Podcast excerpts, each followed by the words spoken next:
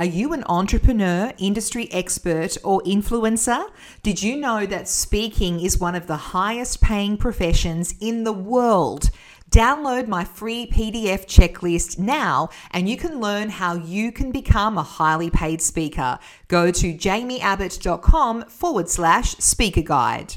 Welcome to the Perfect Public Speaking Podcast, where you'll learn how to master your public speaking, how to become a paid speaker, and how to boost your business using public relations. With your host, Jaimie Abbott. Dave Renfrew, the brains behind Newcastle Performance Physio, is a man of many talents. When he's not whipping patients back into shape, he's a proud husband, doting father of three, a football fanatic, and a science geek. But don't let that fool you. He's also a black belt in Taekwondo and a former representative rugby union player. Talk about a true Renaissance man. As a sought after speaker and industry expert, Dave co founded the Future Health Network, which is a community dedicated to helping health professionals level up their skills and improve the lives of those in pain.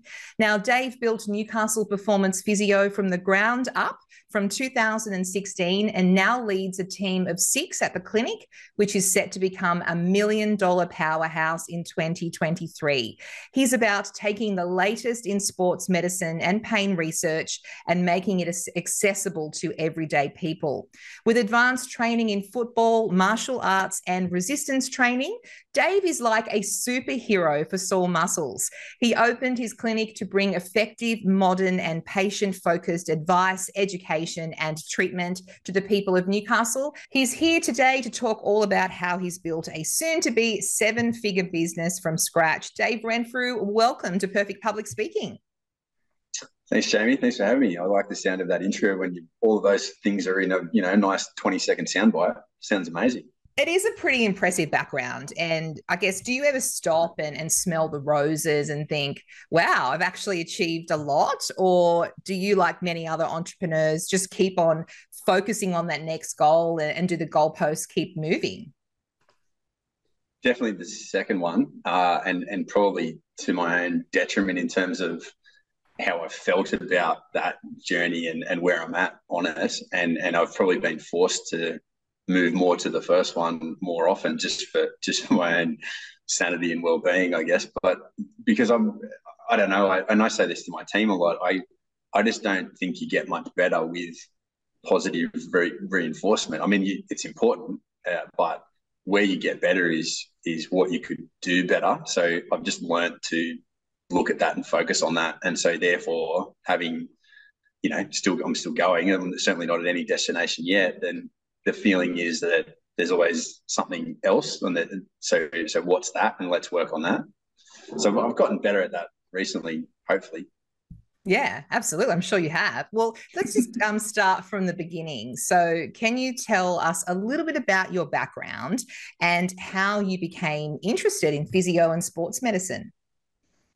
Well, I wanted to be the Socceroos physio when I was at school. Uh, and then, uh, funnily enough, one of my friends has been the Socceroos physio, and he's had the career that every young physio wants.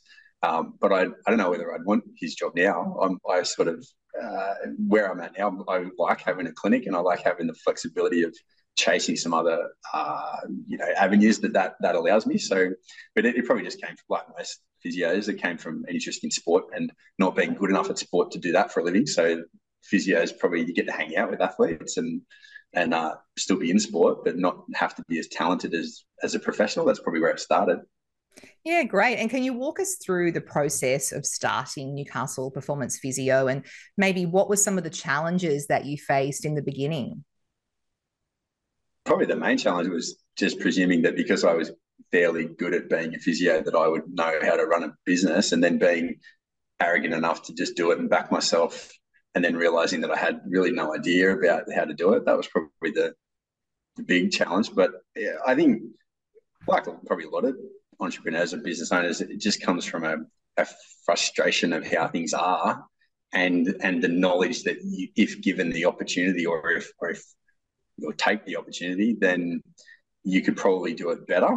Uh, that while that was uh, that's still the case, and and that's probably helped me stick around for as for the time I have. It certainly wasn't enough. I had to also then get better at how to run a business because I certainly had zero training at that in physio school. Yeah, right. And so I guess a few lessons learned along the way. I mean, what have you got any that come to mind? Um, people that I've hired probably would be the, the ones that have taught me the most, good and bad.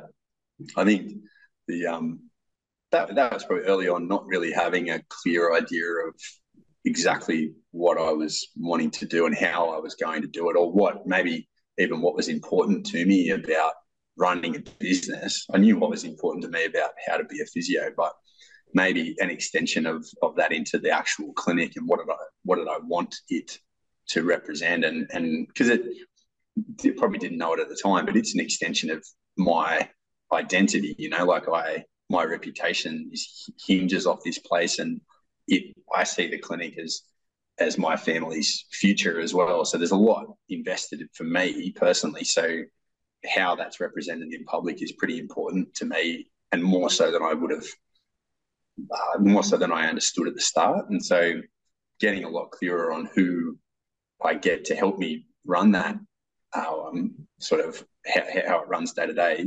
That was probably the mistake at the start, where I was I was hiring people just because they were there, and it sounded like they'd be they'd be cool to work with, and and then that sort of falling apart. And certainly initially, that was that was one of the bigger challenges. So, what sets Newcastle Performance Physio apart from other clinics? You know, not only in the Hunter region in New South Wales, Australia, where you are based, but elsewhere around around Australia and around the world? What sets you apart?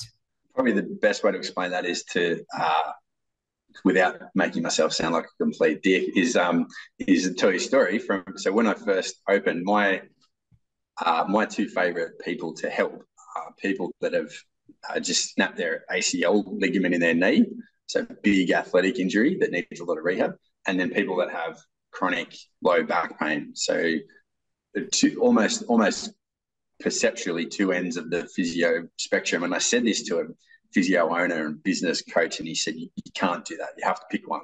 I said, Well, I don't want to pick one. And he said, Well, you have to, too bad. Like, they're the rules. So, and I didn't do that. So, one thing is that the how things are that's a that's a segue into me trying to sound really unique and special is how things have been done and how they are done doesn't really matter to me. I don't really care about that. I care about what works for people and and finding out what works better. And so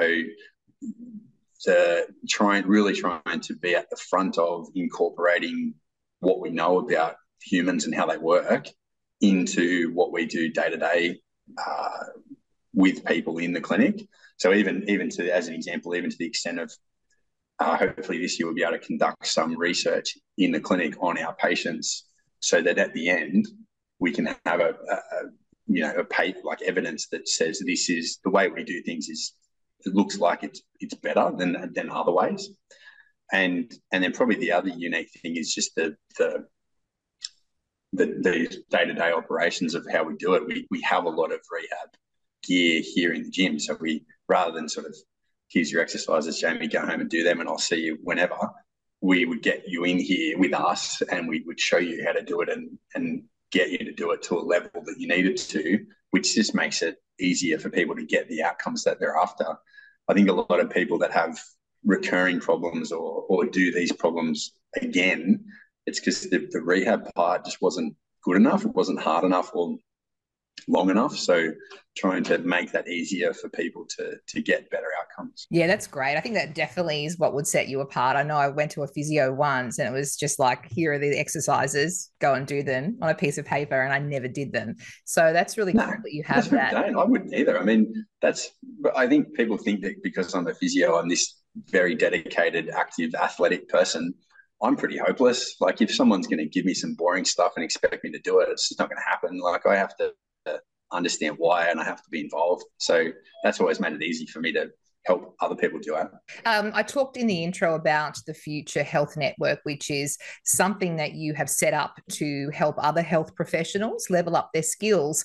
Can you tell me a little bit more about that? And importantly, what is the importance of continuing education and professional development for health professionals? Well, that's the easy place to start. I mean, I think that's probably the, the crucial thing in staying up to date with with what actually works because it can change maybe not super fast but it will over the course of a career it will certainly change. And if if you have a set idea of what you do and how it works times will change past you. And if you're still doing what you or things that you thought worked 10 15 years ago then there's a very good chance that those things are either at best case they're not as good as they as we thought they were or there's something better or even we've come to understand that a lot of things that we used to do probably aren't very good for people. So we should probably stop doing them. So uh, having access to quality education on an ongoing basis is probably one of the most critical things for a health professional.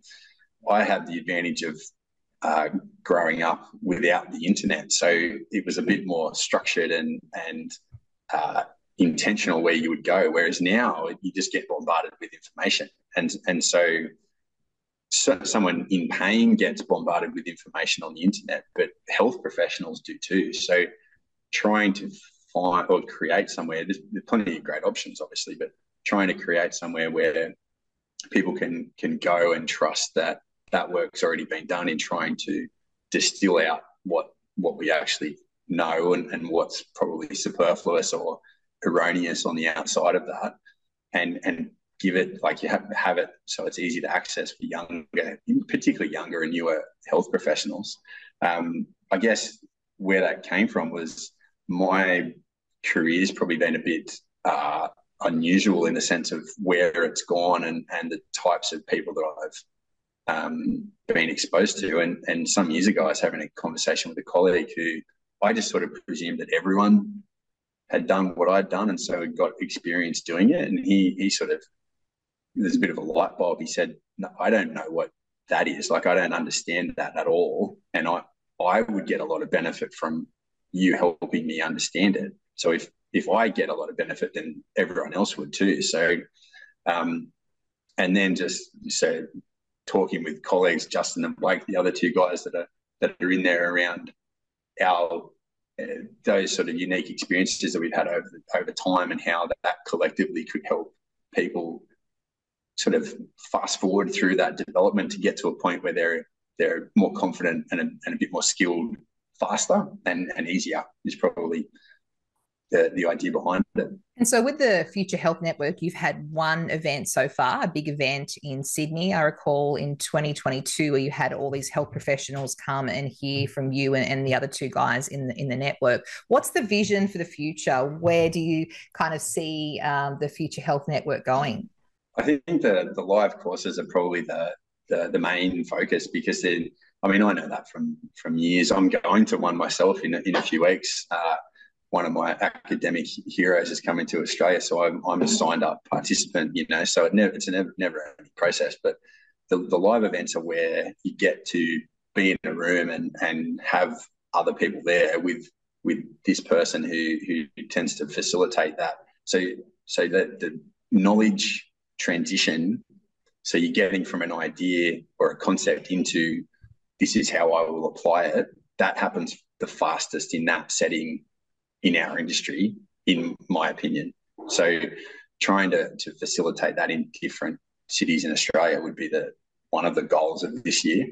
We had we've we've done we've probably done three events all up, and they're all booked pre-COVID, and then COVID just sort of blew in-person events out of the out of the water. So that that one last year was catching up pre-COVID, and so now we're trying to uh, over time we've evolved. So we're, we're trying to book in newer and better ones, but then also you know utilizing technology now to to make continuing education a lot more accessible and then a lot more uh, a lot, lot cheaper to be honest for for every younger health professional is to have an online system, I guess, or, or, or place where we can curate a bit of a curriculum that has different options for people with with online courses, but also then accessing discussions between uh, clinicians, which which is really helpful and is often the the main thing that um, younger clinicians will will say to us is that they, they don't really have people that they can bounce ideas off and talk in, a, in an environment where they're not getting criticized for not knowing the answer, they're not getting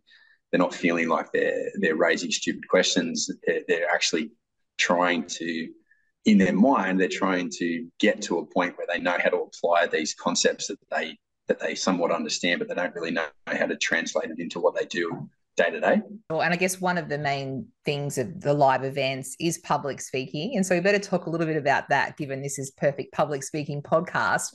Uh, you're one of the first to go through my Pay to Speak course, actually, I think in June uh, 2022. And you have clearly done a fair bit of public speaking in the past. Well, you're certainly very good at it. And, you know, how important do you think that public speaking is to get your name out there? It's, uh, I, I honestly think it's probably the key skill that a human can have in terms of whatever they do, getting getting their message across better and then becoming even if it's perceived as being more successful, but being better at it as judged by your industry, it's probably the key thing that you can that you can do. So you, you, can't be terrible at what you do. You, you still need to know what you're talking about in some way, shape, or form. But I know lots of clinicians in my industry that are experts, and yet they they're incapable of translating what they know to another person. And certainly, the you know the technology may change this in the future when we all talk to robots, but over human history, humans talking to each other is how we translate knowledge through generations. So we're built to listen to people speak. And if we do it well, then the messages that we carry get across so much better than if we're terrible at it. So I've always been comfortable speaking, but that's because I'm a massive show off. Whether I've been any good at it or not is a different story. So I, you sort of think of you know what you what you're saying is one thing, but then how you say it is is just another level. So that certainly for me as a as an educator uh, and even a clinician here in the clinic, like I still have to talk to people. That's what I do. So getting better at how you do that. The the upside to that is pro- I would say is infinite. I don't know where the how much better you can get at it, but the the return on that I think is probably the biggest of any generic skill that a that a professional can have. Totally agree. I always say he or she who puts his best point of view forward wins. Um, as I always also say, you don't have to be the best at what you do. You just need to be the most well known. So that brings me to talk about PR and marketing. Have you always done this yourself, or have you outsourced to people who are experts in that kind of field?